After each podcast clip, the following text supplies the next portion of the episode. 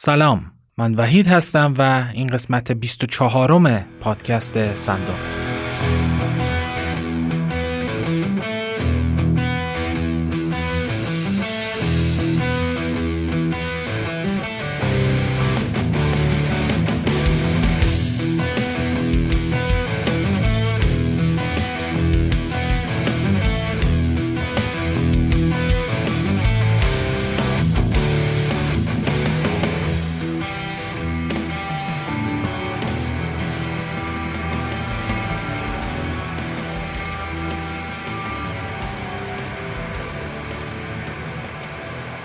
قبل اینکه این قسمت پادکست رو شروع بکنم دوست دارم یک بخش هایی رو از کتاب ابله داستایفسکی رو براتون بخونم.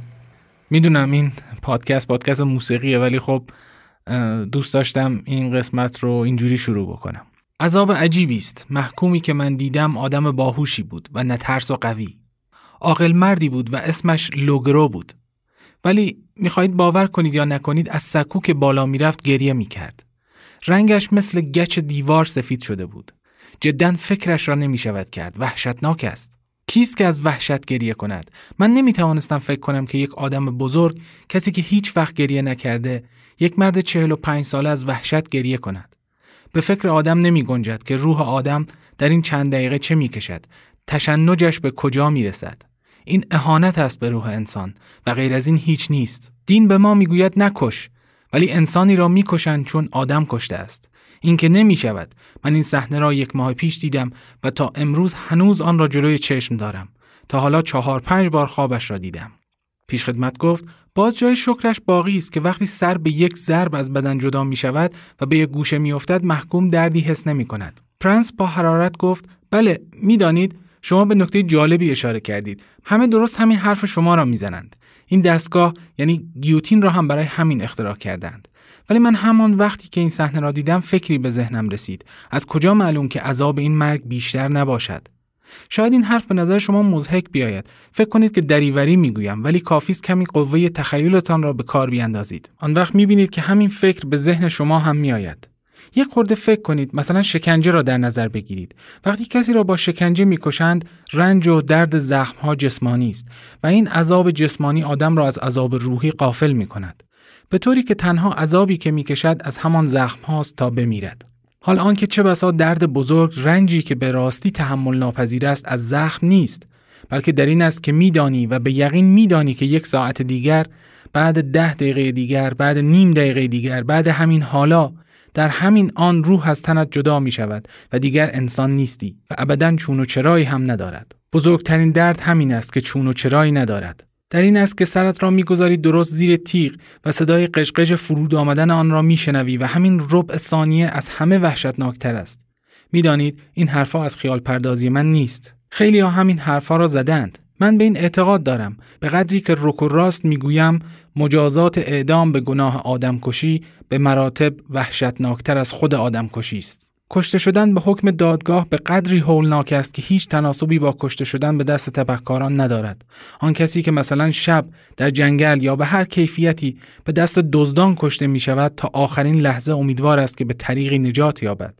هیچ حرفی در این نیست. مواردی بوده است که کسی که سرش را گوش تا گوش می بریدند هنوز دلش به فکر فرار گرم بوده یا التماس می کرده است که از خونش بگذرند. حال آنکه اینجا همین امیدی که تا آخرین دم دل را گرم می دارد و مرگ را ده بار آسانتر می کند بیچون و چرا از محکوم گرفته می شود. اینجا حکم صادر شده و همین که حکم است و قطعی است و اجباری است هولناکترین عذاب است و بدتر از آن چیزی نیست. سربازی را در میدان جنگ جلوی توپ بگذارید و شلیک کنید. او تا آخرین لحظه امیدوار است. ولی حکم قطعی اعدام همین سرباز را برایش بخوانید. از وحشت ناامیدی دیوانه می شود یا به گریه می افتد. چه کسی گفته است که انسان قادر است چنین عذابی را تحمل کند و دیوانه نشود؟ این تجاوز ناهنجار و بیحاصل برای چه؟ شاید باشد کسی که حکم اعدامش را برایش خوانده باشند و عذابش داده باشند و بعد گفته باشند برو گناهت بخشوده شد. شاید چنین کسی می توانست آنچه کشیده است وصف کند. آنچه مسیح گفته در خصوص همین عذاب و همین وحشت سیاه بوده است. نه، انسان را نباید این طور شکنجه کرد. شاید بپرسید بخش رو چرا انتخاب کردم و خوندم. من باز ارجاعتون میدم به جوابی که خود پرنس توی این کتاب میده اونجایی که نوشته آگلایا پرسید تمام شد پرنس که لحظه ای در فکر فرو رفته بود پرسید چه؟ بله تمام شد خب منظورتان از نقل این ماجرا چه بود؟ همینطور ضمن صحبت یادم آمد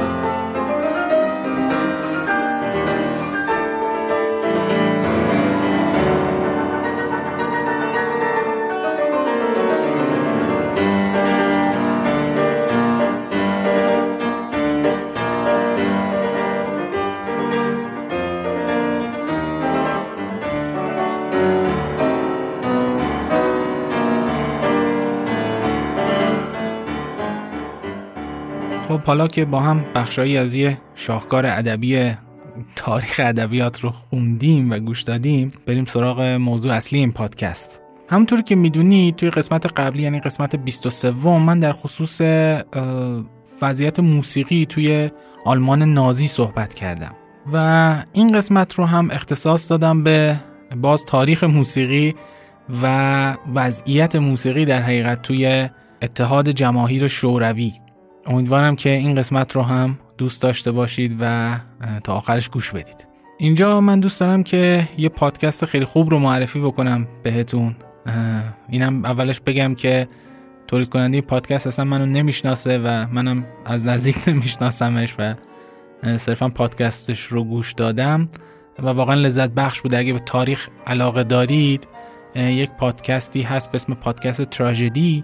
که تاریخ آلترناتیو رو یعنی جریان شاید فرعی تاریخ رو بازگو می‌کنه. در مورد آدمایی حرف می‌زنه که کمتر شناخته شدن و کمتر در موردشون تو تاریخ صحبت کردن. پیشنهاد میدم حتما گوش بدید. من که از شنیدنش خیلی لذت می‌برم. صرفا سرچش که بکنید مسلما توی هر پادگیری که دارید این پادکست رو گوش بدید اون رو پیدا خواهید کرد. یه یادآوری هم بکنم وبسایت خودم رو که اگه نرفتید و سر نزدید حتما یه سری بزنید. theboxband.ir آدرسش رو توی بخش توضیحات قرار خواهم داد.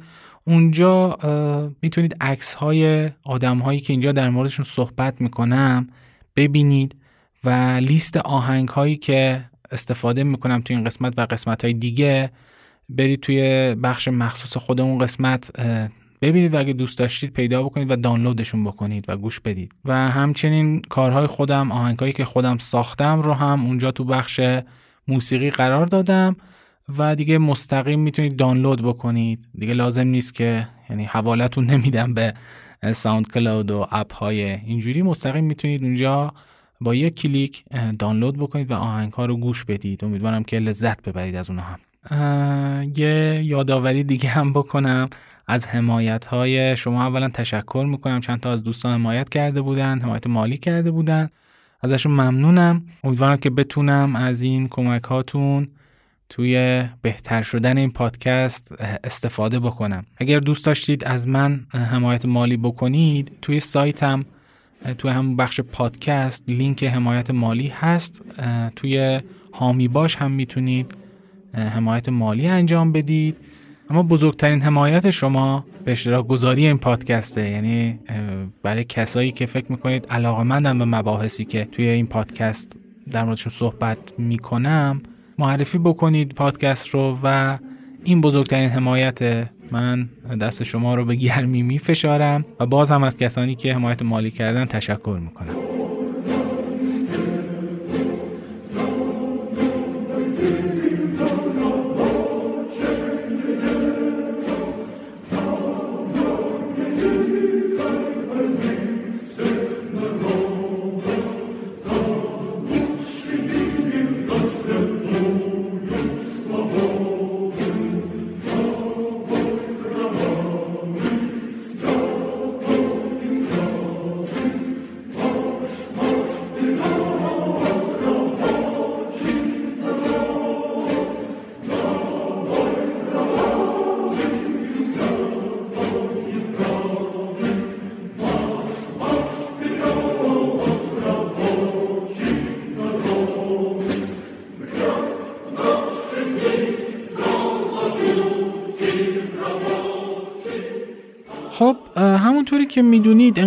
روسیه از 1917 شروع شد. حالا شاید به صورت رسمی بگیم بهتره.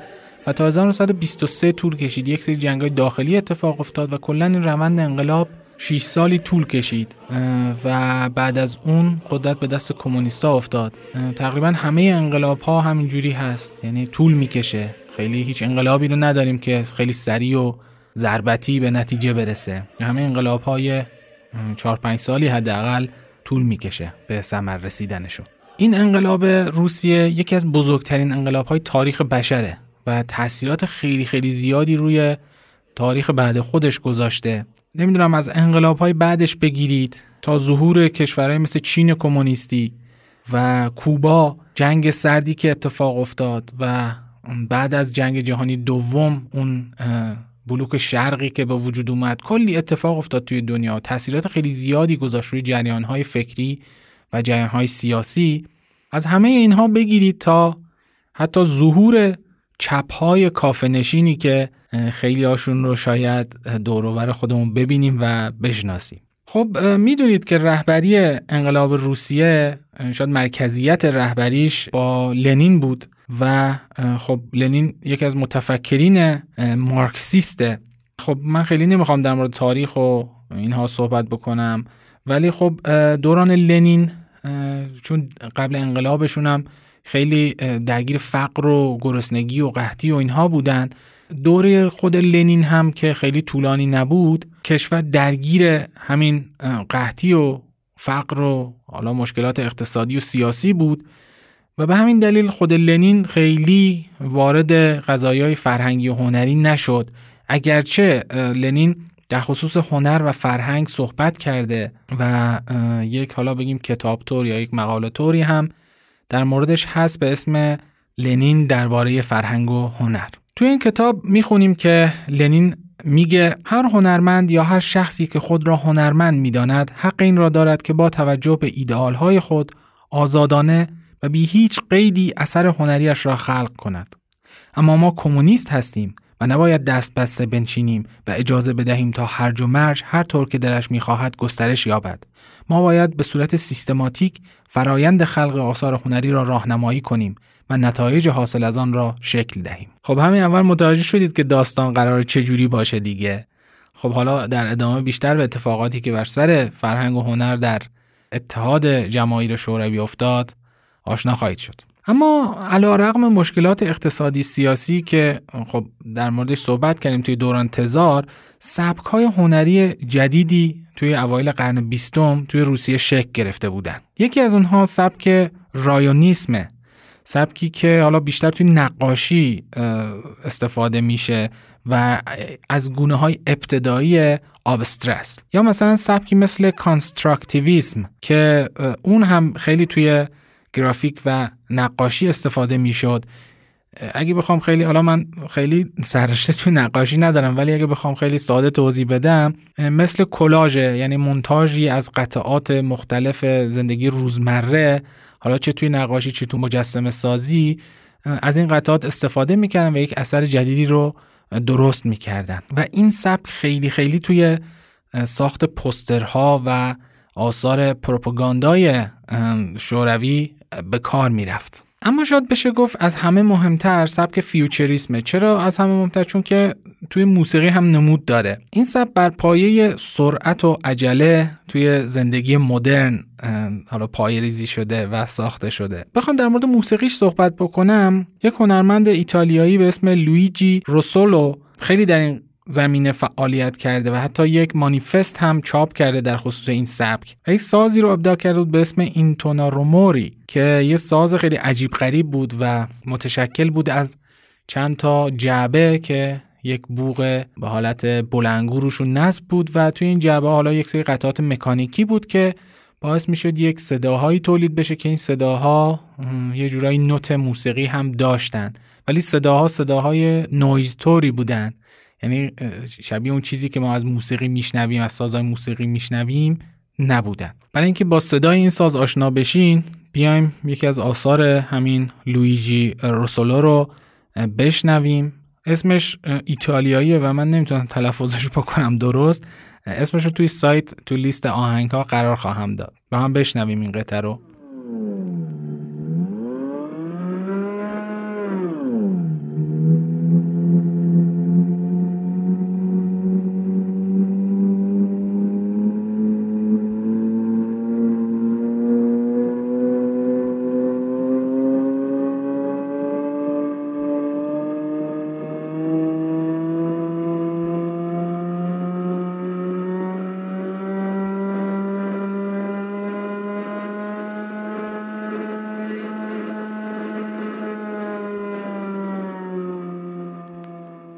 این سبک بعدها هم خودش رو نشون داد توی آثار هنرمندهایی مثل مثلا جورج آنتایل که از آهنگسازان قرن بیستم آمریکاست. و کلا ما شاید بعضی سبکهای هنری حالا چه تو نقاشی باشه چه تو موسیقی چه توی هنرهای دیگه خیلی برامون عجیب غریب باشن و باشون ارتباط نگیریم و شاید خندمون بگیره مزهک باشن برامون. اما این سبکها اهمیتشون شاید به خاطر آثاری که تو اون سبک تولید میشه نباشه. بلکه اهمیتشون به خاطر تأثیریه که روی جریان هنر می‌ذارند و باعث میشن در کنارم قرار می‌گیرن در حقیقت و باعث میشن که یک جریان های جدیدی بر اساس اونها به وجود بیاد. پس باید از این منظر به این سبکایی که حالا به نظر ما شاید عجیب غریب باشن نگاه کرد. بیاین قطعه Death of the Machines اثر جورج آنتاید رو گوش بدیم که روی پیانو نوشته شده.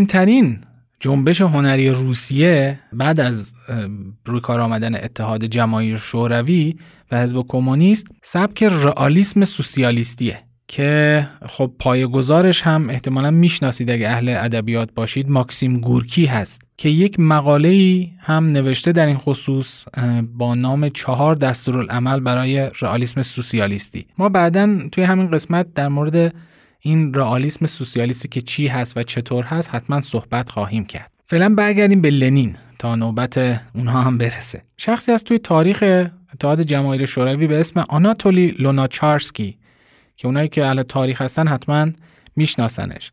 یکی از شخصیت های مهم ایده پرداز شوروی خصوصا در زمینه آموزش و پرورش و تبلیغات و نمی‌دونم چیزای فرهنگی و اینجوری. خودش هم روزنامه نگار و نویسنده بوده. یه مقاله داره به اسم لنین و هنر که اونجا من یک چیز جالبی توش دیدم. یک دیداری داره با لنین و اون شرح اون دیدار رو نوشته. من این بخش رو می‌خونم براتون. خالی از لطف نیست شنیدنش. اون توی دیدارش به لنین میگه به نظر من یک گسست رادیکال در این مقطع خطرناک خواهد بود. ما در حال حاضر جایگزینی برای هنر سنتی روسیه نداریم. گذشته از آن با پذیرفتن بیچون و چرای اینکه موسیقی در آینده نزدیک بعد از پیروزی انقلاب حتما هم مختص طبقه کارگر و هم سوسیالیستی خواهد شد باز هم نمی توانیم در مدارس موسیقی را تخته کنیم و آلات و نوت‌های موسیقی فئودال برجوایی قدیمی هم بسوزانیم. لنین گفت البته این مسیر و این راه برای وفاداری و در حمایت از تجددی است که با انقلاب زاده شده. مهم نیست اگر این خط مشی پرولتاریایی سوسیالیستی در ابتدا ضعیف باشد. صرفا نباید آن را از نظر زیبایی شناختی مورد داوری قرار داد. در غیر این صورت مسیر قدیمی که همان هنر بالغ شده در طی تاریخ روسیه بوده توسعه هنر تازه متولد شده را به تعویق خواهد انداخت. گفتم ما نباید به مجانین و شالاتان هایی که با تعداد کم تلاش می کنند سوار کشتی ما بشوند و از ابزارها و امکانات ما استفاده کنند و نقشی را ایفا کنند که در حد آن نیستند اجازه ورود بدهیم. خیلی جالبه این حرف این دیالوگایی که با هم داشتن از این نظر که ببینید از نظر لنین و همفکراش یک هنر جدید باید خلق بشه بر اساس اون عقیده و ایدئولوژی که دارن که اصلا مهم هم نیست که دارای زیبایی باشه یا نه. این خیلی مسئله است. یعنی اصلا تعریف هنر رو در حقیقت تمایل دارن عوض بکنن و تبدیلش بکنن به ابزاری برای پیشبرد اهداف حالا سیاسی فرهنگی اجتماعی. یعنی در حقیقت مهم خود هنر نیست. مهم اینه که اون چیزی که خلق میشه در راه و مسیر هدف باشه. حالا این هدف چی باشه؟ هدف کی باشه؟ خب در اینجا هدف حزب کمونیست.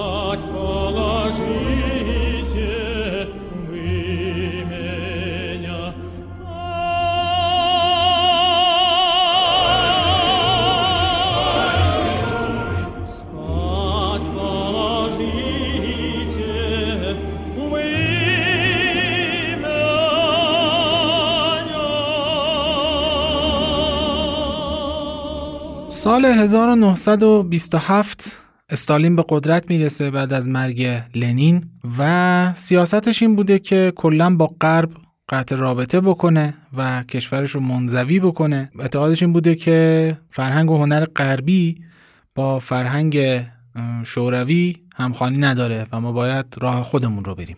البته اینم بگم که استالین خیلی هم مخالف ایده های جدید و بالاخص انقلابی نبوده توی موسیقی حداقل. مثلا یکی از ایدههایی که اون موقع توی شوروی به وجود اومده بود ارکستر بدون رهبر بود. یعنی نوازنده ها بدون وجود هیچ رهبری سازشون رو بزنن و استالین از این ایده خیلی خوشش می اومد اما خب با همه این حرفا واقعیت اینه که دوره استالین سیاه ترین دوره هنر و موسیقی توی اتحاد جماهیر شوروی بود.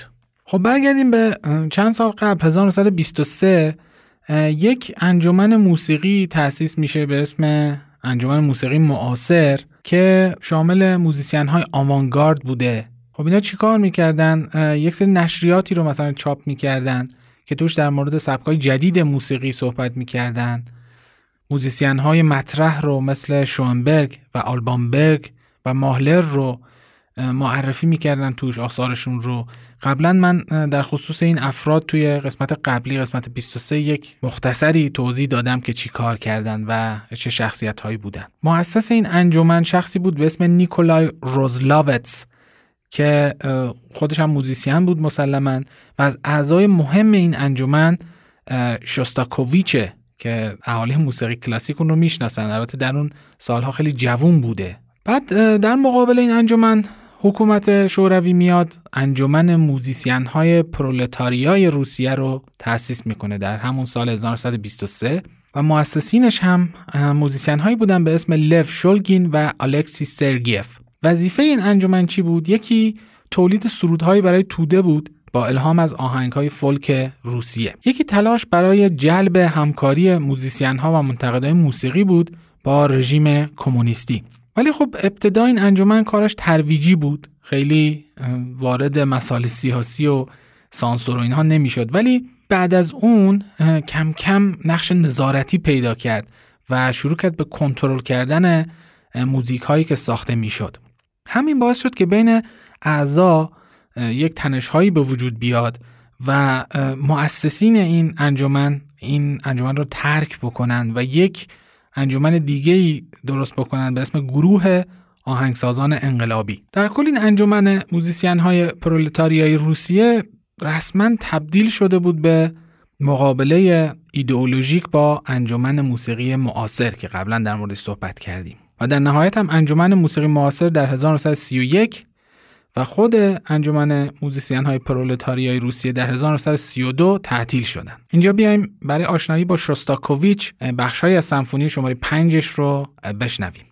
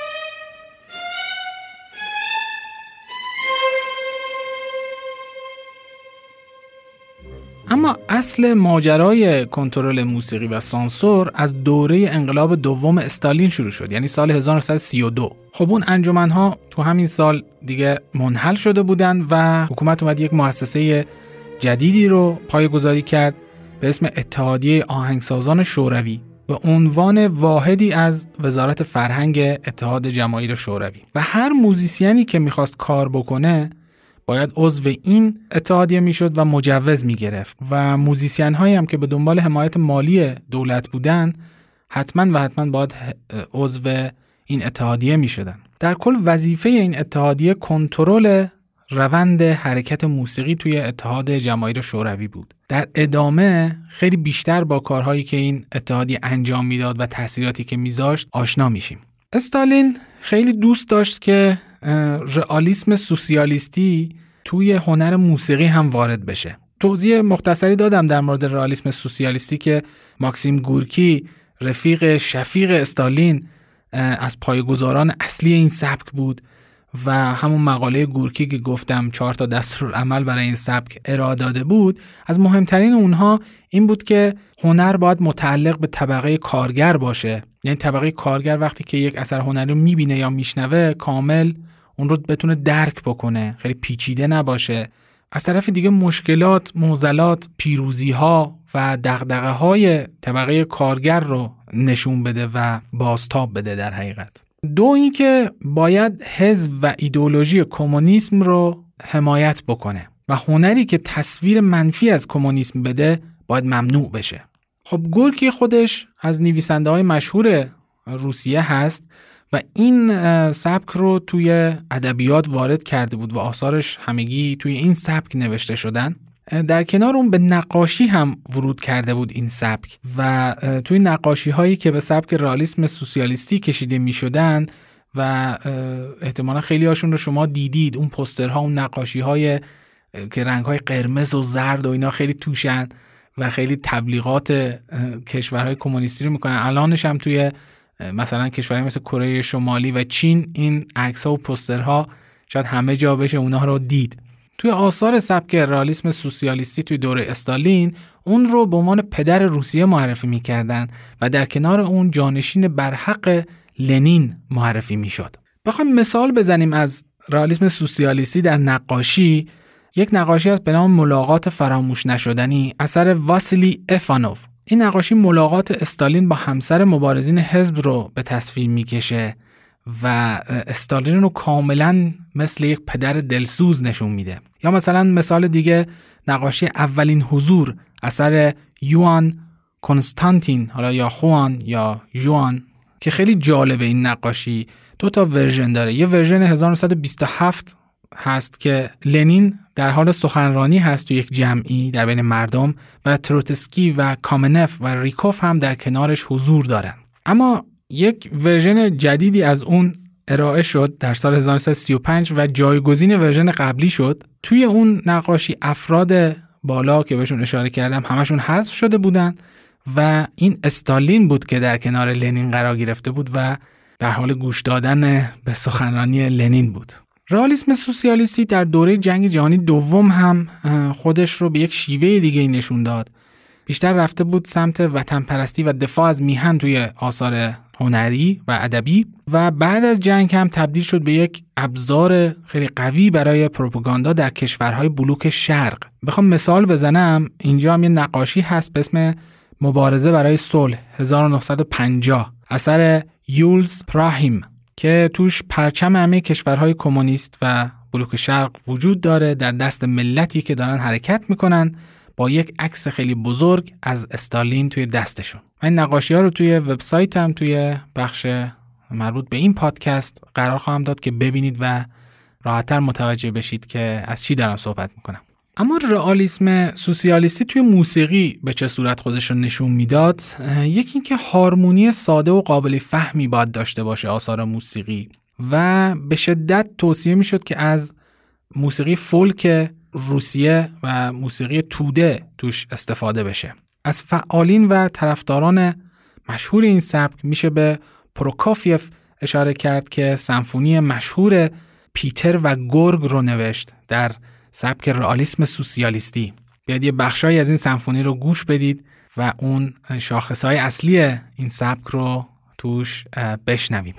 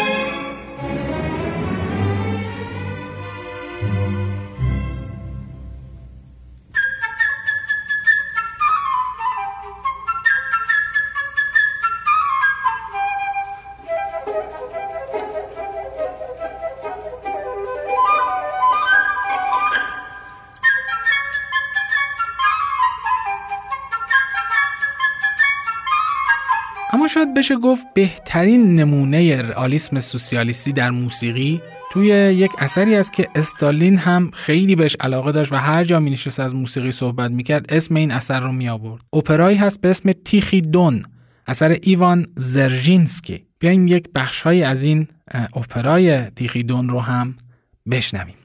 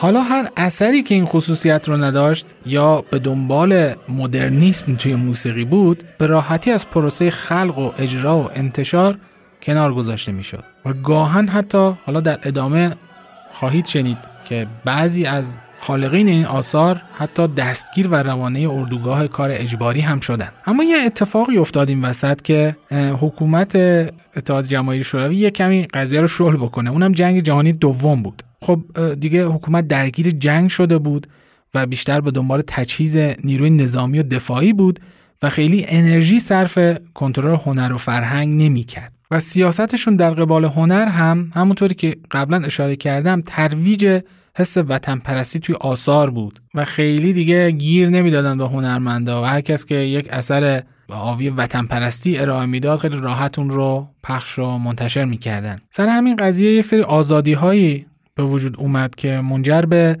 حرکت هایی توی موسیقی مدرن شد.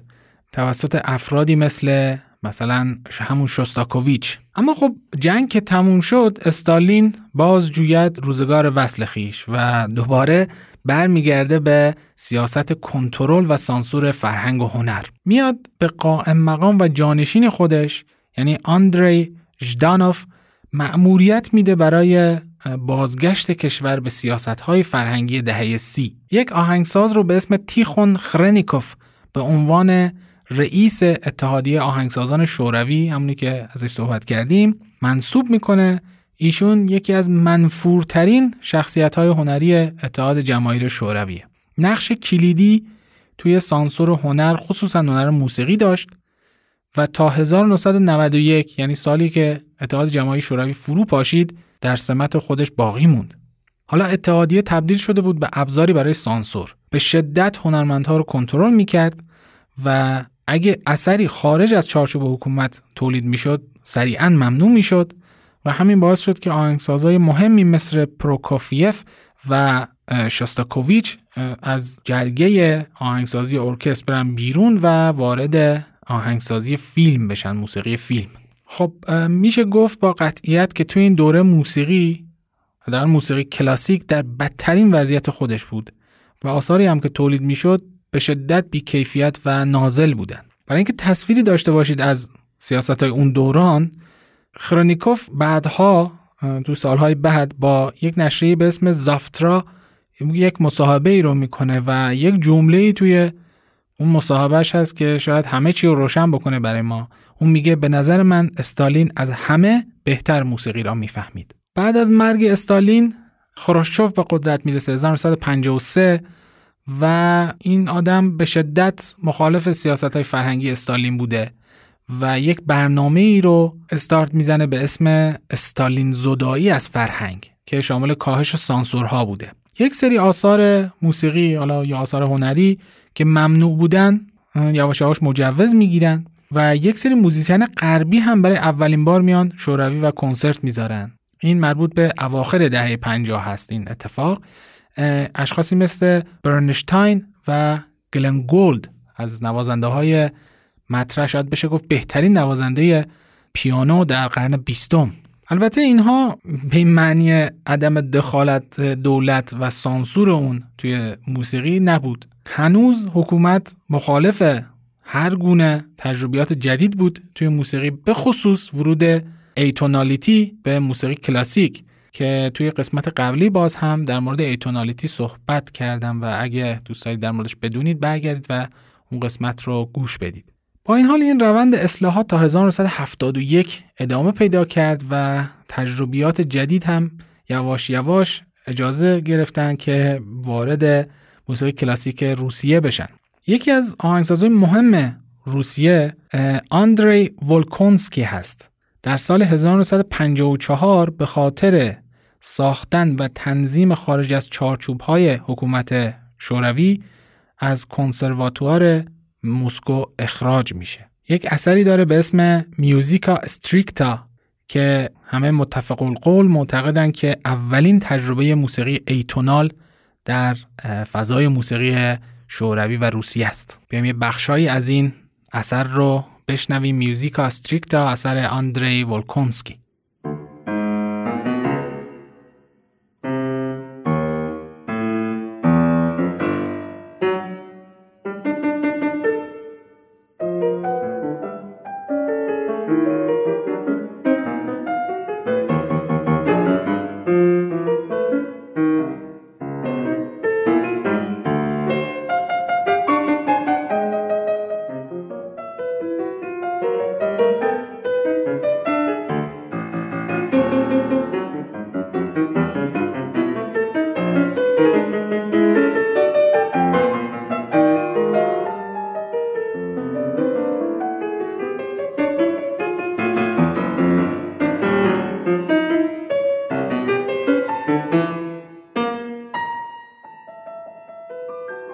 تجربیات آقای ولکونسکی باعث ورود یه سری هنرمند دیگه به این جریان جدید شد و اینها همه دست به دست هم دادن و شروع کردن به مقابله با جریان موسیقی حاکم و خب مسلما مجوز هم نمی گرفتن. از این افراد میشه به ادیسون دنیسوف که توی سبک موسیقی ایتونال فعالیت می کرد اشاره کرد و سوفیا گوبیادولینا که شروع کرد به وارد کردن تمهای مذهبی به موسیقی روسیه و شوروی که این هم یکی از ممنوعیات بود توی قضیه فرهنگ و هنر اتحاد جماهیر شوروی.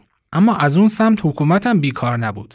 تا جایی که می‌تونستن آثار این افراد رو آثار حاوی تجربیات جدید توی موسیقی رو ممنوع می‌کردن تا سال 1982 هر گونه اجرا از این آثار کاملا ممنوع بود که بعد از اون یواش یواش فضا بازتر شد. و اینها هم مجال پیدا کردن که اجرا بشن این آثار. در کنار اون رئیس همین اتحادیه آهنگسازان شوروی یعنی آقای خرنیکف تا می‌تونست بر علیه این هنرمندها سخنرانی می‌کرد. مثلا نمونهش یک مقاله هست بر علیه این اشخاصی که از موسیقی ایتونال استفاده می‌کنن در روزنامه پراودا در سال 1979 اینجا بیاید یه بخشهایی از قطعه آفرتوریوم اثر سوفیا گوبایدولینا رو بشنویم و با آثار ایشون هم آشنا بشیم.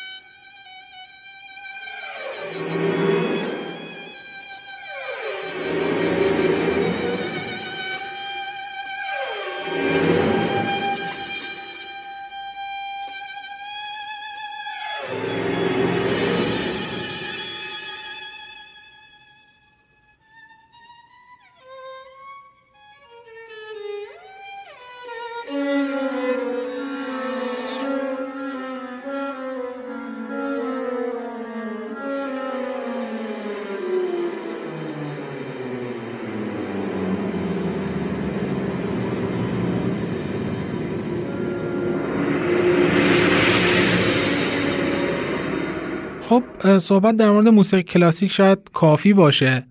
بریم سراغ موسیقی مردمی توی اتحاد جماهیر شوروی. تو سالهای ابتدایی حکومت شوروی بعد از انقلابشون موسیقی مردمی مساوی بود با موسیقی فولک روسیه و موسیقی فولک روسیه هم یکی از قوی ترین موسیقی های فولک در جهانه توی آثار اشخاص مهمی توی موسیقی کلاسیک تاثیر گذاشته که از برجسته ترین اونها میشه به چایکوفسکی اشاره کرد. ساخت موسیقی فولک هیچ وقت متوقف نشد توی اتحاد جماهیر شوروی و میشه یکی از بهترین نمونه ها رو آهنگ کاتیوشا اشاره کرد بهش اثر ماتوی بلانتر در سال 1938 ساخته شده و داستان یک دختره که با مشوقش صحبت می‌کنه و مشوقش یک سرباز هست که برای اتحاد جماهیر شوروی داره میجنگه. کاتیوشا یکی از مهمترین آهنگ هایی هست که توی جنگ جهانی دوم توسط سربازان ارتش سرخ خوانده می‌شد و هنوز هم مشهور و محبوبه و توسط مردم روسیه اجرا میشه. بیایم با هم این آهنگ رو بشنویم آهنگ کاتیوشا. و مطمئنم با شنیدنش یادتون میاد دقیقا کدوم آهنگه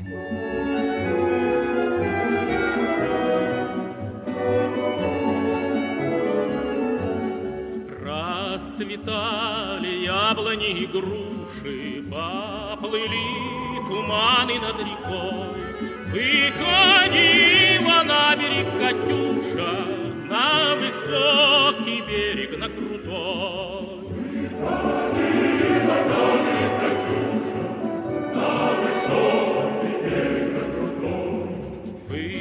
Выходила, песню заводила Про степного сизого горла. Про того, которого любила Про того, чьи письма берегла. Про того, которого любила Про того,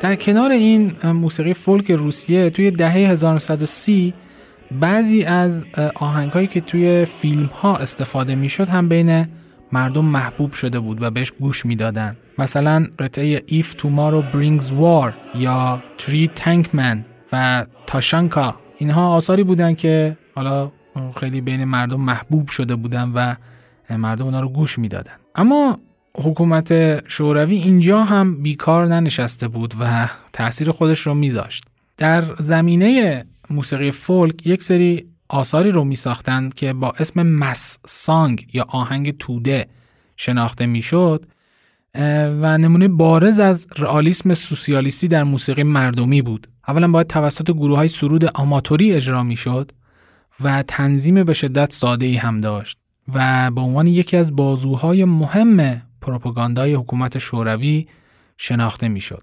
اینجا بیایم یک نمونه از این آهنگ های توده رو بشنویم به اسم مارش هواداران یا مارچ آف انتوزیاست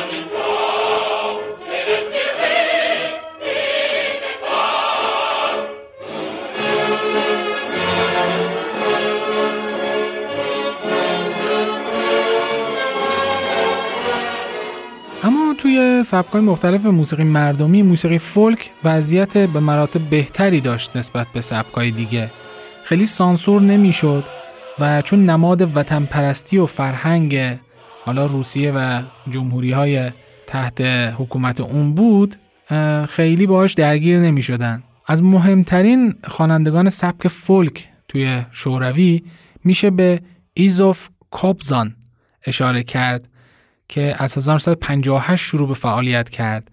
ادیتا پیخا که از 1955 شروع کرد به فعالیت و توی یک بندی بود به اسم دروژا که اعضای این بند بعد یه مدتی ممنوع کار شدن و دستگیر شدن. اون هم به اتهام ترویج سبک زندگی غربی. از دیگر خوانندگان سبک فولک میشه به والنتینا تولکونووا اشاره کرد. 1966 شروع به فعالیت کرد. لیودمینا زیکینا که 1960 شروع به فعالیت کرد و انقدر محبوب بود که سال 2011 عکسش رو روی تمر چاپ کردن. اما شاید جالب ترین کیس توی این خواننده های سبک فولک آلا پوگاچوا باشه که هنوز زنده است و هنوزم فعالیت می‌کنه. از 1965 شروع کرد به خوانندگی. کلا خواننده های سبک فولک شوروی اونقدر محبوب مردم بودن و محبوب حکومت بودن البته که جایزه ها و عناوین مختلفی بهشون داده می‌شد. مدال های مختلفی بهشون داده می‌شد. عناوینی که شاید به قهرمان های ملی می‌دادن اون موقع. حالا پوگاچوا هم مستثنا نبود از این قضیه و هم در دوره شوروی و هم در دوره حکومت جدید روسیه جوایز و القاب زیادی گرفت. یکی از مشهورترین آهنگهاش اسمش هست میلیون روزز یا میلیون ها روز. که ساخته شخصی است به اسم ریموندز پولز و اولین بار در سال 1981 اجرا شده و در سال 82 هم آل پوگاچوا کاورش می‌کنه. یعنی نسخه آلا پوگاچوا توی سال 1982 بیرون میاد و مشهورترین کاور هست از این آهنگ. حالا یه شایعی هست در بین ایرانی ها و حتی من از یک یوتیوبر اهل روسیه هم شنیدم این رو که میگن قبل از همه اینها گوگوش سال 1969 همچین آهنگی با همین ملودی اجرا کرده که البته من پیداش نکردم و اثری ازش نیست و امیدوارم که کسی پیدا بشه که دسترسی به گوگوش داشته باشه و ازش بپرسه آیا این شایعه درست هست یا نه. چون خیلی مهمه. یعنی قبل از حتی ساخته شدن اون آهنگ ادعا میشه که گوگوش این آهنگ رو اجرا کرده. ولی خب یه کاور ایرانی ازش هست که فرزانه اون رو خونده به اسم گل روز که اگه سرچ بکنید حتما پیدا میکنید و میتونید گوش بدید اینجا بیایم نسخه آلا پوگاچوا رو از همین آهنگ با هم بشنویم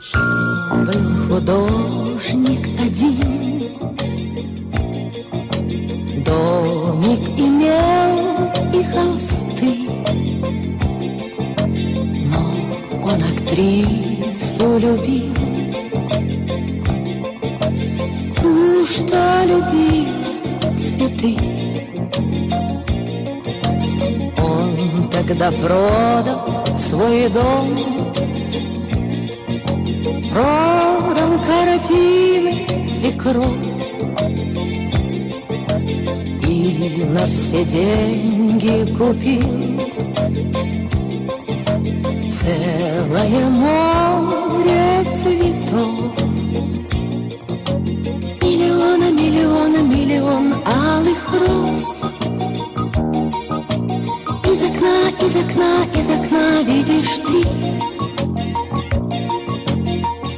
اما میدونیم که اتحاد جماهیر شوروی شامل جمهوری های مختلفی بود با فرهنگ ها و زبان های مختلف و وضعیت موسیقی فولک هر جمهوری و هر منطقه خیلی بهتر از خود روسیه بود خیلی بیشتر آزادی داشتن. آهنگ های زیاد و مشهوری هم ساخته شدن از اوکراین از کشور ازبکستان، آذربایجان، ارمنستان و غیره که هنوز هم موندن و هنوز هم طرفدارای خودشون رو دارن. ولی واقعیت اینه که اگر پاشون رو از اون حدی که شوروی حکومت شوروی مشخص کرده بود درازتر می‌کردن و شروع می‌کردن به خوندن آهنگای سیاسی یا گم و گور می‌شدن یا زندانی می‌شدن و در بهترین حالت ممنوع کار می‌شدن توی خواننده های این تیپی من به شخصه از رشید بهبودوف خیلی خوشم میاد. خواننده آذربایجانی که حالا اگه شما ترک باشید و دارید این پادکست رو گوش می‌دید حتما اون رو می‌شناسید. ایشون با فیلم مشهور آرشین مالالان سر زبان ها افتاد که مطمئنم همه ترکان رو دیدن. متولد 1915 در تفلیس گرجستان. البته پدرش هم خواننده بود و در 73 سالگی در 1989 هم در مسکو از دنیا رفت. کلی هم القاب داره رشید بهبودوف هنرمند خلق آذربایجان هنرمند خلق شوروی. دو تا مدال لنین داره مدال استالین داره و کلی القاب دیگه. یه آهنگ داره که در بین همه آهنگهاش من از همه بیشتر دوستش دارم و اونم آهنگی است به اسم Gözəlim sənsən یا زیبای من تو هستی. از چه نظر من خیلی بهش علاقه دارم؟ به خاطر اینکه درون مایه هایی از جز داره و خب طبیعتا موسیقی آذربایجان. در این حال خیلی شبیه راک progressive هم هست یا راک psychedelic حتی. در زمانی که هنوز خبری از این سبکا آنچنان نبوده و این سبکا هنوز به وجود نیومدن. بیایم گوش بدیم به این اثر. Gözəlim sən با خوانندگی رشید بهبودوف. گوش بدید به اون riff گیتار bass ش در زمینه موسیقی. ببینید چقدر شبیه موسیقی psychedelic هست. منو یاد گروه هایی مثل جفرسون ایرپلین میندازه حتی.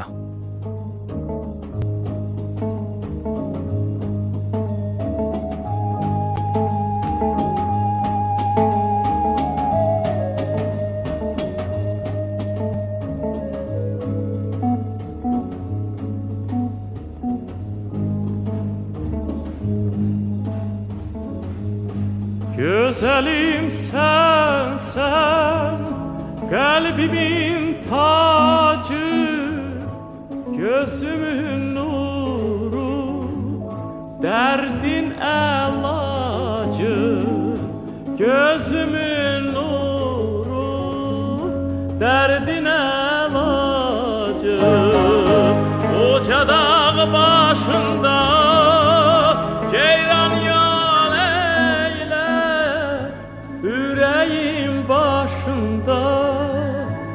Tikan kol eyler Yüreğim başında. Kol خب بیایم در مورد سبک جاز صحبت بکنیم. جاز توی سال 1920 توسط شخصی به اسم والنتین پارناخ به روسیه معرفی شد. اون رو با عنوان پدر سبک جاز روسیه می‌شناسن. برخلاف موسیقی راک ما که هزار تا پدر داره اینجا. اما خب شهرت جاز با فیلم Jolly Fellows ایجاد شد بین مردم و از موزیسین هایی که به ترویج سبک جاز کمک کردن میشه به لئونید اوتیوسوف و ایزاک دونایفسکی اشاره کرد. اما در سالهایی که استالین به قدرت رسید خب گفتیم که درهای روسیه رو به روی فرهنگ غربی بست و جاز به شدت تحت فشار و سانسور در اومد. و این سبک رو به عنوان موسیقی طبقه برژوا معرفی کردن. بدین ترتیب خیلی از گروه ها منحل شدن بقیه هم که در این سبک فعالیت می‌کنن اسم جاز رو از روی خودشون برداشتن. اگرچه بعد در دوره اصلاحات خروشچوف جاز دوباره اجازه فعالیت پیدا کرد ولی خب خیلی مورد استقبال مردم روسیه قرار نگرفت. اگه بخوام از هنرمندای مشهور جاز شوروی و روسیه نام ببرم می‌تونم به ادی روزنر اشاره بکنم که اصالتا لهستانی بود و نوازنده ترومپت سبک جاز. انقدر خوب بود کارش که بهش می‌گفتن لوی آرمسترانگ سفید پوست. چون جای جای شوروی و جای جای اروپا حتی اجراهایی میذاشت از موسیقی جاز و بعد از جنگ جهانی دوم وقتی که تلاش می‌کرد از مرز اوکراین فرار بکنه از کشور همراه با خانوادش دستگیر شد و فرستاده شد به کمپ های وحشتناک گلاگ برای مدت ده سال. این کمپ ها رو احتمالا بشناسید. یه چیزایی تو مایه های آشویتس آلمان نازی بودن اینها.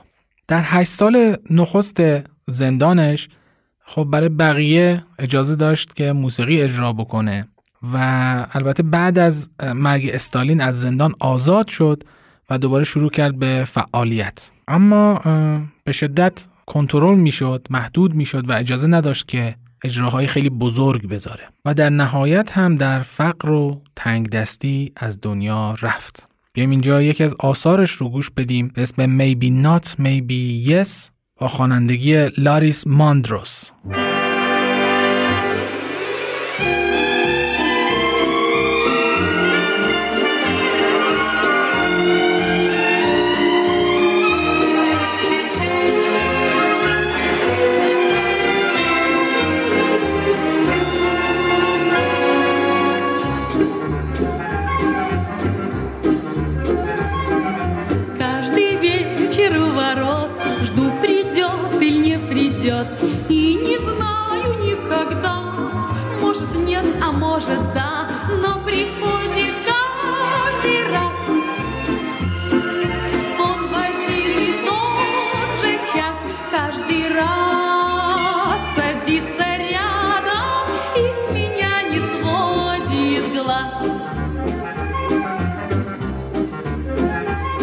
یه سبکی هم از موسیقی سنتی روسیه بود که دولتی بود و تلفیقی بود از موسیقی فولک روسیه با پاپ.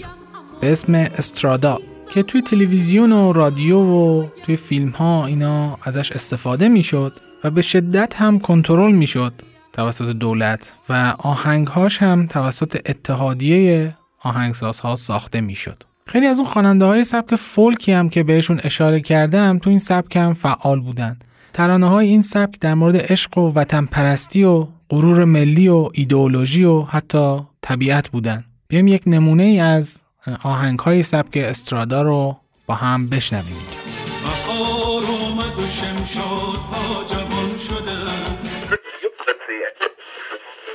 ای وای ببخشید اشتباه شد نمونه استرادا این هست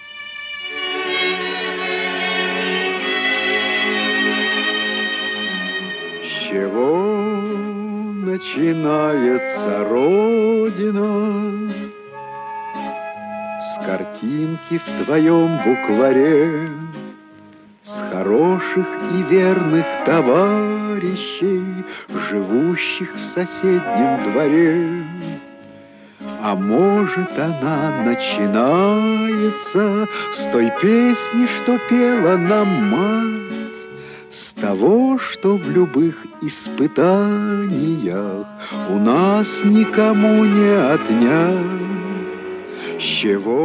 یکی دیگه از سبکایی که شاید بشه گفت مختص روسیه و شوروی هست سبک بارده. میشه گفت یه جور سینگر سانگ رایتر بودن این باردها. عموما شامل صدای خواننده بود به همراه گیتار و به شدت هم تحت تاثیر سبک فولک روسیه بود. اینها هم اکثرا ترانه های خیلی ملایمی داشتن عاشقانه بودن. اما خب در این میان یک سری باردهایی هم بودن که آهنگای اعتراضی میخوندن آهنگای اجتماعی میخوندن که میشه از اونها به الکساندر گالیچ اشاره کرد که البته نویسنده هم بود و داخل ترانه هاش مزامین سیاسی ضد شوروی رو داشت که در نهایت هم مجبور به ترک اتحاد جماهیر شوروی شد و هر کی که کاست اون رو داشت و همراهش بود مستقیم میفرستادنش به زندان بیایم یکی از آثارش رو گوش بدیم به اسم آشیبکا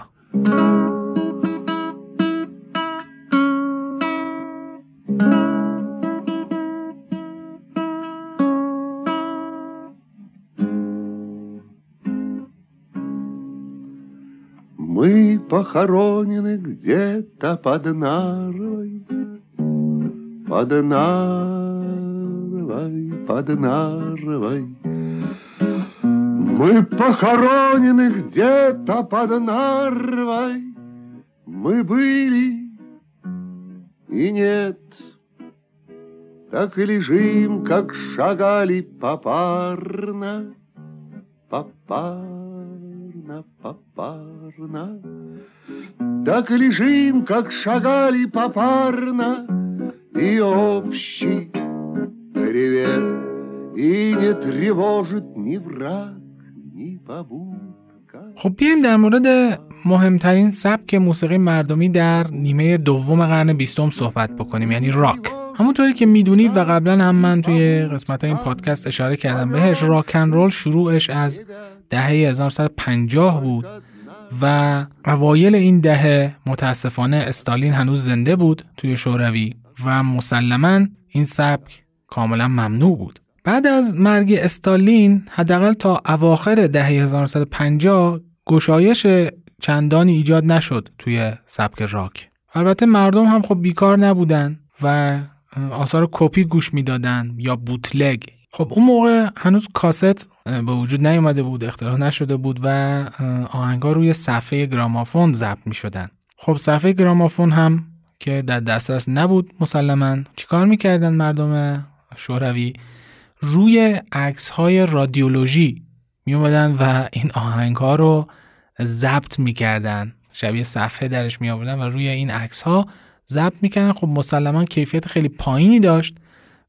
به شدت هم گران بود چون ممنوع بود و عکس اون استخوان ها و اعضای بدن اونایی که عکس رادیولوژی ازشون گرفته بودن هنوز روی این صفحه های دستساز دیده می‌شد. اما توی دهه 1960 وقتی که خب بیتل ها شروع به فعالیت کردن و مشهور شدن تقاضا برای راک خیلی زیاد شد. اون بیتل مانیا که یا اون شیفتگی بیتل ها که توی همه کشورها به وجود اومد به روسیه و شوروی هم اومد و در این حال کاست هم به بازار اومده بود اختراع شده بود و دیگه کپی خیلی راحت تر شده بود و مثل خودمون که دهه هفتاد و شست و اینا.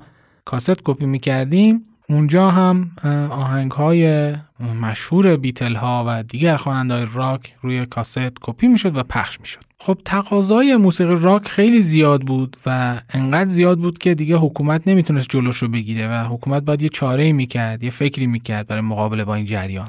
خب یک سری گروه های غیر رسمی از جوونا تشکیل شده بود که جمع می شدن با هم ساز می زدن اجراهای خیلی کوچیکی میذاشتن توی بارها، تو خونه ها، توی کافه ها و جاهای دیگه و درآمد هم آنچنان نداشتن و اینها داشتن خیلی محبوب می شدن بین مردم. حکومت اومد چیکار کرد؟ در راستای کنترل این قضیه یه گروه های مجازی رو در حقیقت درست کرد به اسم VIA یا Vocal Instrumental Assemble خب خصوصیات این VIA ها چی بودن؟ ترانه هاشون به شدت کنترل می شد عاشقانه بودن یا در مایه وطن پرستی داشتن. به هیچ عنوان اجتماعی و سیاسی و اینها داخل کار نبود. به شدت باید آثارشون با ارزش های خانواده همسو می بود. آثارشون نه خیلی باید شاد می بود نه خیلی غمگین. یعنی کاملا یه چیز حد وسط. و اعضاشون هم باید تحصیل کرده رشته موسیقی بودن و عضو اتحادیه آهنگسازان شوروی می شدن. یعنی دیگه خبری از بندهای اروپایی و آمریکایی نبود که چند تا رفیق با هم جمع میشن و ساز می‌زنن و یه بندی رو تشکیل میدن. همشون باید تحصیل کرده موسیقی می بودن برخلاف گروه های راک که اعضاشون معمولا سه چهار یا پنج نفرن تعداد اعضای این گروه های VIA عموما بین 6 تا 10 نفر بودن. یعنی هر خصوصیاتی که سبک راک داره رو ازش گرفته بودن و یک گروه های فاقد هویت ساخته بودن در حقیقت. علاوه بر اینها رفتارشون هم روی سن کاملا کنترل شده بود. به هیچ عنوان تتو نداشتن لباس چرمی نباید میپوشیدن اکسسوری فلزی هم ممنوع بود. روی سن هم جای ثابتی داشتن همشون و اصلا نباید تکون میخوردن. آهنگسازی آثار اونها هم کاملا بر عهده اتحادیه آهنگسازا بود و اینا صرفا نوازنده و خواننده و اجرا کننده اون آثار بودن. و یه چیز خیلی مهم و جالب که شاید مهمترین نکته ای باشه که من اینجا می‌خوام بهش اشاره بکنم این گروه ها می اومدن بعضی آهنگ های مطرح دنیا رو می آوردن با تغییر ترانه اجرا می‌کنن و به اسم خودشون منتشر می‌کردن. کنسرت هاشون هم توسط کمپانی های دولتی هماهنگ و برگزار می‌شد و انتشار و ضبط آهنگ هاشون هم توسط یک کمپانی دولتی بود که تنها کمپانی ضبط و انتشار موسیقی شوروی بود به اسم ملودیا. همه موزیسین های شوروی باید آثارشون رو از طریق این label منتشر می‌کردن. تاکید هم روی تلفیق موسیقی فولک و سنتی روسیه با راک و دیسکو بود توی این گروه ها بخوام مثال بزنم از این گروه های VIA می‌تونم به پویوشچی گیتاری یا The Singing Guitars اشاره بکنم که بهشون می‌گفتن بیتل های شوروی. حتی قیافه هاشون و اداهاشون هم خیلی شبیه بیتل ها بود. اینجا بیام یکی از آهنگ های این گروه رو گوش بدیم به اسم رودز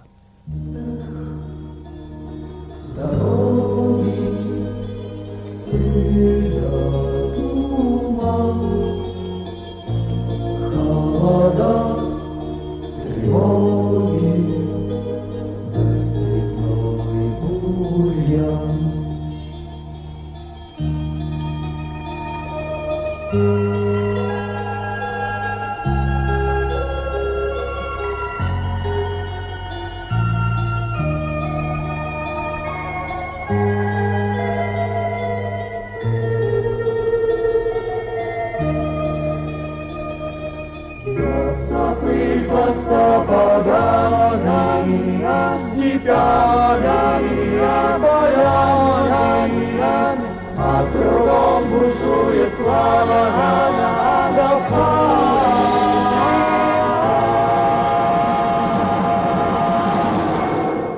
خیلی از این گروه های VIA بعد از فروپاشی اتحاد جماهیر شوروی هم به کار خودشون ادامه دادن و خیلی هم محبوب و مشهور شدن.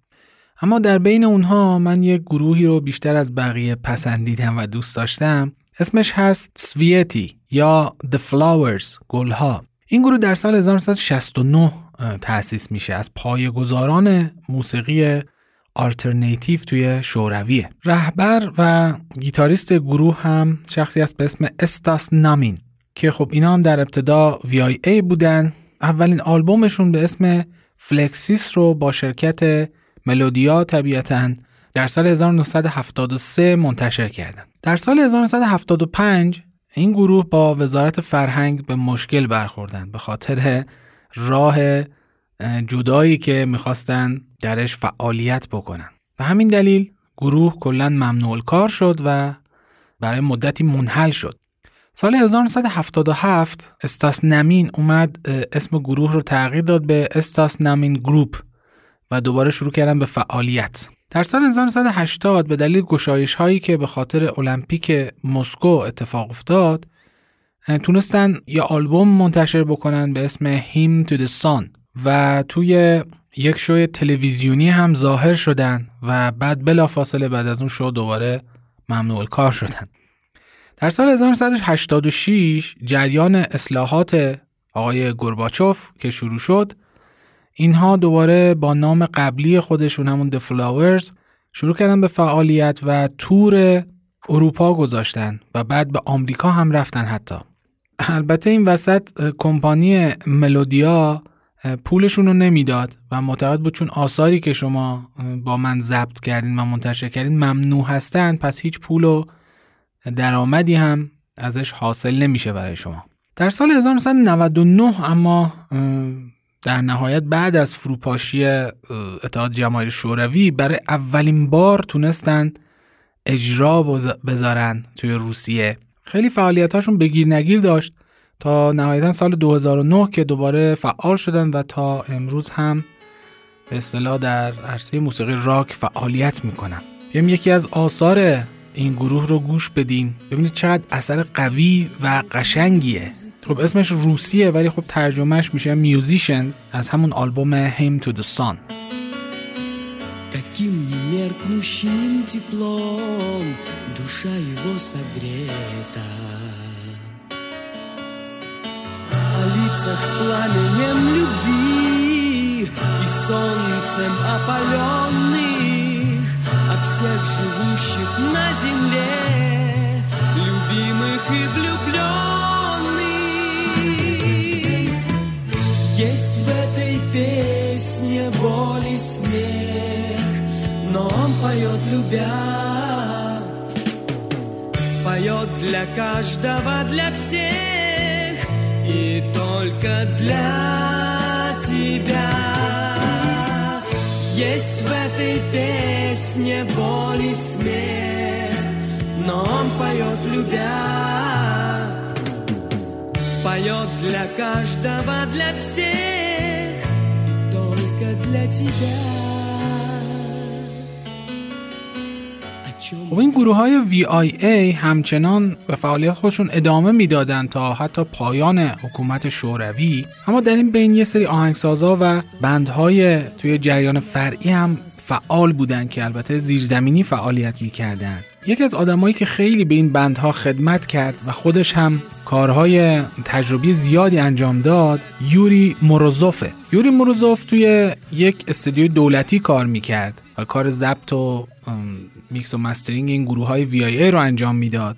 اما چیکار می‌کرد؟ این وسایل دولتی رو گاهی وقتا قاچاقی با خودش می‌برد تو خونه و اونجا رو پروژه های خودش کار می‌کرد و حتی یه سری گروه ها اومدن و توی خونه یوری مروزوف کارهای خودشون رو ضبط کردن. می‌دونید که این کار خیلی ریسک بالایی داشت خیلی خطر بالایی داشت. یعنی اگر میفهمیدن یک نفر داره ابزار دولتی رو می‌بره برای یک پروژه هایی که خلاف اون جریان فرهنگی حکومته حساب کارش با کرام الکاتبین بود. توی دهه 60 تا 70 این گروه های کوچیک زیرزمینی تو کافه ها و بارها فعالیت می‌کردن. قبلا هم اشاره کردم. ولی خب اجرا میذاشتن ولی بدون دستمزد. یعنی هیچ پولی بهشون نمی‌دادن. اصلا پول دادن به اینا کار ممنوعی بود. و خیلی مراقب بودن که خیلی بزرگ نشن خیلی مشهور نشن. چون مشهور شدن و بزرگ شدن اونجا به معنی ممنوعیت کار و حتی دستگیری بود. اما این جریان ادامه داشت تا اینکه سال 1978 توی ماه آوریل یه اتفاق خیلی مهم افتاد. توی جمهوری گرجستان یک سری اعتراضایی شکل گرفت برای به رسمیت شمردن زبان گرجی به عنوان زبان رسمی اون جمهوری در کنار زبان روسی که در کمال تعجب مرکز حکومت شوروی قبول کرد و یک جشن ملی شاید اونجا اتفاق افتاد. مردم خیلی خوشحال بودند و یک انرژی خیلی زیادی در بین مردم و جوون ها بود. و همین دلیل رئیس اون دولت یا رئیس جمهور گرجستان ادوارد شوارتنادزه که همتون اسمش رو شنیدین در پی این پیروزی اومد یک فستیوال موسیقی راک برگزار کرد. برای اینکه یعنی با این نیت که انرژی این جوون ها بره اونجا و تخلیه بشه. توی این فستیوال 20 گروه و بند غیر رسمی یا همون زیرزمینی شرکت کردند و یکی از گروه هایی که اونجا شرکت کرد یکی از معروفترین گروه های شوروی و بعد روسیه است به اسم آکواریوم که یه اجرای خیلی سرصدادار اونجا انجام دادن. آخر اجرا یک حرکاتی انجام دادن با گیتارشون که دولت سریعا بعد از اون اجرا همشون رو خواست به بازجویی و اشاره کرد که این حرکات ترویج همجنسگراییه توی کشوری که همجنسگرایی توش ممنوع بود. و همین دلیل از فستیوال هم اخراج شدن و یه جورایی مغزوب حکومت اتحاد جماهیر شوروی شدن. واقعا آکواریوم یکی از اون گروه های تاثیرگذار روی موسیقی مردمی کشور روسیه و خب شورویه. از اون گروه هم بود که یوری موروزوف قاچاقی کارهاشون رو ریکورد می‌کرد. اون فستیوالی هم که ازش صحبت کردیم تو گرجستان یه برنده هم داشت که اسم اون گروه Time Machine بود. این فستیوال شاید به عنوان یه نقطه عطف توی موسیقی راک به حساب میاد. بعد از اون رادیو هم شل کرد و بعضی کارهای این گروه های زیرزمینی رو پخش می‌کرد حتی. توی اوایل دهه 1980 یک اتفاق مهم دیگه افتاد و اون هم تأسیس کلوب راک لنینگراد بود. لنینگراد همون سن پترزبورگ امروزیه. خب چند تا گروه زیرزمینی جمع شدن و این کلوب رو تشکیل دادن و یه هیئت مدیره هم داشتن که از گروه هایی که می‌خواستن عضو این کلوب بشن امتحان می‌گرفتن تا سطح کارهایی که قرار اجرا بشه بالا باشه. و این هیئت مدیره تمام کارها و هماهنگی های مربوط به اجراهای کنسرت ها رو براته داشتن و اون گروه ها می اومدن و در این کنسرت هایی که اینا برگزار می‌کردن اجرا می‌کردن.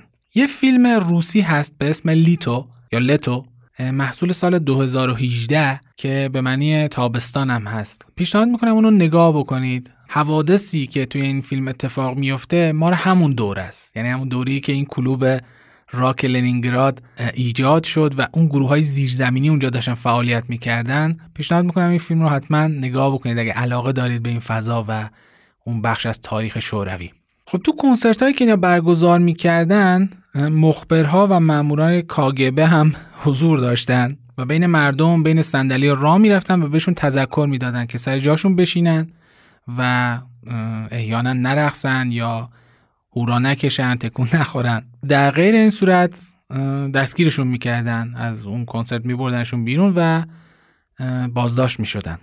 اما عموما تو آخر این کنسرت ها ملت هیجانی می شدن و میپریدن رو صندلی ها هوار می زدن می رخصیدن و این باعث می شد که دیگه کنترل از دست اون مامورای کاگبه خارج بشه. ولی خب وقتی اینا از سالن کنسرت می بیرون ونها و اتوبوس هایی منتظرشون بودن که سوارشون بکنن و مستقیم ببرنشون به بازداشتگاه. در کل این کنسرت ها به مسابه یک سوپاب اطمینان بود برای خشم و انرژی جوان ها و گروه هایی هم که اونجا اجرا می‌کردن پول نمی گرفتن از یعنی قانونشون بود. یعنی اجازه نمی‌داد حکومت که اون گروه ها بخوان درآمدی داشته باشن از این قضیه. و در راه رضای خدا فعالیت می‌کردن تو این کنسرت ها از گروه های مهم این دوره غیر از آکواریوم که بهش اشاره کردم میشه به The Russians اشاره کرد یا روس ها که در سبک هوی راک فعالیت می‌کردن. یا گروه کینو که سبک نیو ویو داشت از گروه های مهم و تاثیرگذار موسیقی مدرن روسیه است. گروه اوریجیناله که از ازبکستان بودن و اونها هم تو سبک راک فعالیت می‌کردن. اما برای اینکه ببینید چطور موسیقی در بسته ترین فضاها هم می‌تونه راه خودش رو ادامه بده و راه خودش رو باز بکنه دوست دارم اینجا به گروه ووا بلو and Brothers of the Mind اشاره بکنم که در سبک نیو ویو و پانک راک فعالیت می‌کردن در شهری به اسم چلیابینسک یکی از شهرهای به شدت سری و نظامی اتحاد جماهیر شوروی بود که توش فعالیت نظامی و اتمی می‌کردن و حتی توی نقشه های رسمی هم این شهر اصلا مشخص نشده بود. اصلا معلوم نیست اینها این لوازم موسیقی لوازم ضبط و استودیو اینا رو چجوری وارد این شهر کرده بودن. و جالب اینه که تمام شوروی کاست های بوتلگ این گروه رو داشتن و بعد که اتحاد جماهیر شوروی از هم فرو میپاشه تازه می‌فهمن که اینا کی بودن و بعد میان و کسایی که تو اون گروه بودن به صورت تکی هم فعالیت می‌کنن و آثاری رو بیرون میدن. بیایم اینجا یکی از آثار گروه آکواریوم رو گوش بدیم. به اسم Rock and is Dead. من اولین بار بود که از این گروه کاری رو میشنیدم. یعنی یکی از آلبوماشون رو نشستم از اول تا آخر گوش دادم. اسم آلبوم رادیو آفریقاست و فوق العاده بود. یعنی اصلا باورم نمی‌شد که یه همچین گروهی با همچین سطحی توی همچین فضایی بتونه کار بکنه.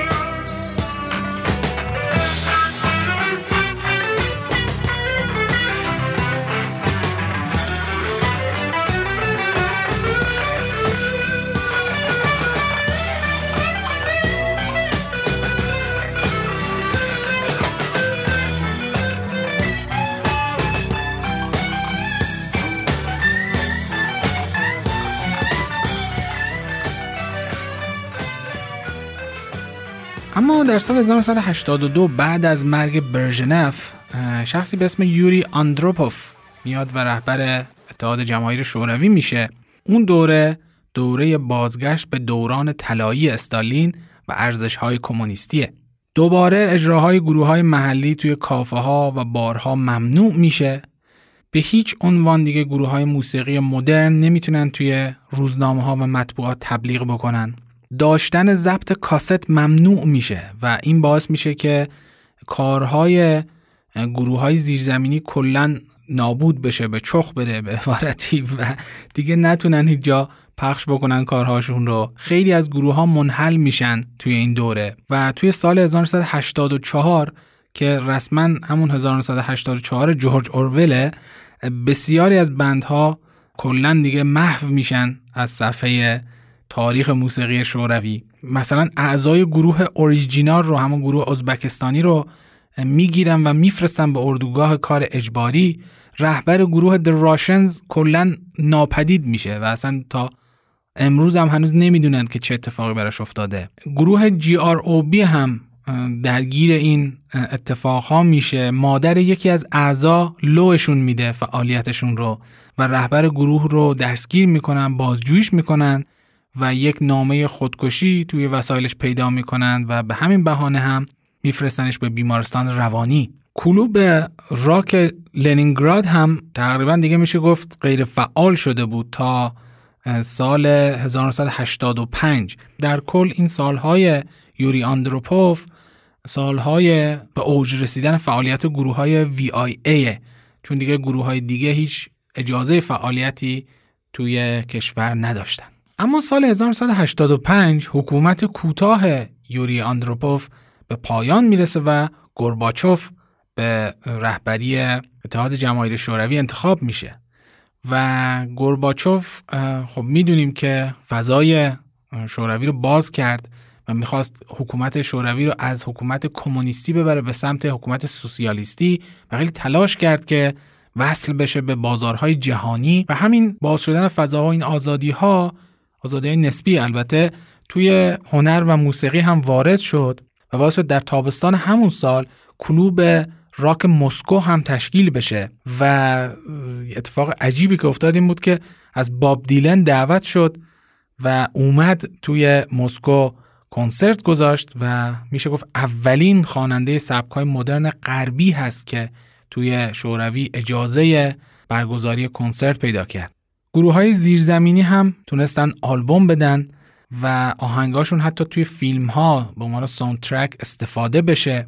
گروه مشهور کینو فعال شد دوباره و رفت اروپا و آمریکا کنسرت گذاشت و label های خارجی هم اجازه پیدا کردن که وارد شوروی بشن و فعالیت بکنن. یعنی یک فضای خیلی بازتری ایجاد شد برای فعالیت موزیسین ها و در نهایت هم که در سال 1991 حکومت اتحاد جماهیر شوروی فرو پاشید و بسات این آدما جمع شد و بالاخره گروه های راک و گروه های موسیقی دیگه هنرمنده دیگه تونستن بیان و آثارشون رو ارائه بکنن با آزادی. البته می‌دونید که بعد از رفتن اتحاد جماهیر شوروی آقای پوتین سر کار اومد و باز هم هنوز که هنوزه نمیشه گفت که روسیه مثل کشورهای دیگه اروپایی و آمریکا انقدر هنرمندا توش آزاد باشن و بتونن آزادانه فعالیت بکنن. بیایم یکی از آثار مطرح گروه کینو رو گوش بدیم اینجا.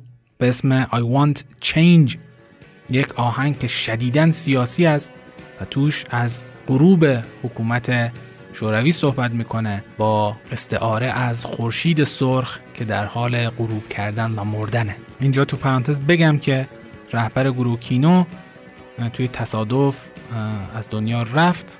خب خود این تصادف هم جای سوال داره که چجوری اتفاق افتاده. ولی خب چیزی که گزارش شده اینه که توی یک تصادف جانش رو از دست میده.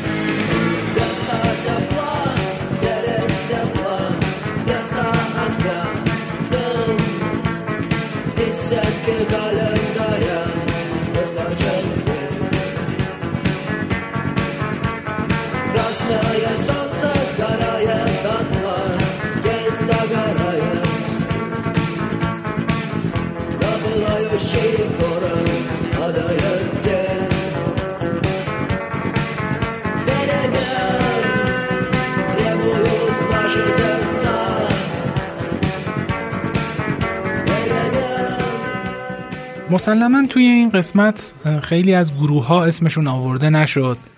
خیلی از اتفاقها شاید بهشون پرداخته نشد هم به خاطر اینکه مسلما کار من کار کاملی نیست و ممکنه خیلی از نکات از چشم من پنهان مونده باشه و واقعیتش هدف از این قسمت هم معرفی گروه ها و موسیقی اتحاد جماهیر شوروی نبود. صرفا می‌خواستم در مورد فضای اون زمان صحبت بکنم که به چه صورت بود. خب این قسمت خودش هم خیلی قسمت طولانی شد ولی خب جا داشت باز هم بیشتر صحبت بکنم در مورد این موضوع. شاید یکی از دلایل اینکه نتونستم بیشتر صحبت بکنم وضعیت اینترنت بود که واقعا سر این قسمت پوست منو کند تا تونستم به یک سری منابعی که حالا فیلتر هستن مثل یوتیوب و سایت های مشابه دسترسی پیدا بکنم. هیچ فیلتر شکنی وصل نمی‌شد. همه تو اینو می‌دونید دیگه. جای گفتنش نیست. من امیدوارم با این وضعیت این قسمت قسمت آخر نباشه که میاد روی اینترنت. و همونطوری که توی قسمت قبلی هم اشاره کردم هیچ نیرویی نمی‌تونه جلوی جریان هنر رو بگیره و حرکت هنر رو بگیره. مگه اینکه یک شهاب سنگی چیزی بیاد بخوره توی زمین و کل بشریت نابود بشه. وگرنه هیچ نیروی دیگهی توی دنیا وجود نداره که بتونه جلوی نوآوری و حرکت هنر رو بگیره. اما با این حال چیزی که آدم رو خیلی آزار میده هر رفتن استعدادها و هنرمندها و آثاریه که پتانسیل مطرح شدن رو داشتن. در حقیقت این ما هستیم که محروم میشیم از دسترسی به آثار هنری هنرمندها و استعدادهای اونها. و این خیلی ضرر بزرگیه. من وقتی داشتم آثار گروه های زیرزمینی اون دوره اتحاد جماهیر شوروی رو گوش می‌دادم خیلی افسوس خوردم که چرا اینها مجال پیدا نکردن که آثارشون جهانی بشه و همه بتونن اونها رو بشنون. پیشنهاد می‌کنم حالا اسم این گروه هایی رو که آوردم و حتی گروه هایی که شاید خودتون آشنا باشید یا بتونید سرچ بکنید و پیدا بکنید حتما برید و اگه اینترنت و فیلتر شکنا مجال دادن برید و گوش بدید و لذت ببرید از اونها. و در آخر خیلی مراقب خودتون باشید و هر کاری که باعث میشه بتونید شرایط رو تحمل بکنید انجام بدید. اگه موسیقی آرومتون می‌کنه موسیقی گوش بدید. اجالتا موسیقی خوب و موسیقی بد وجود نداره فعلا. هرچی که به دستتون میاد و فکر می‌کنه حالتون رو خوب می‌کنه اون رو گوش بدید و فقط زنده بمونید. به امید بازگشتن دوباره بین شما فعلا.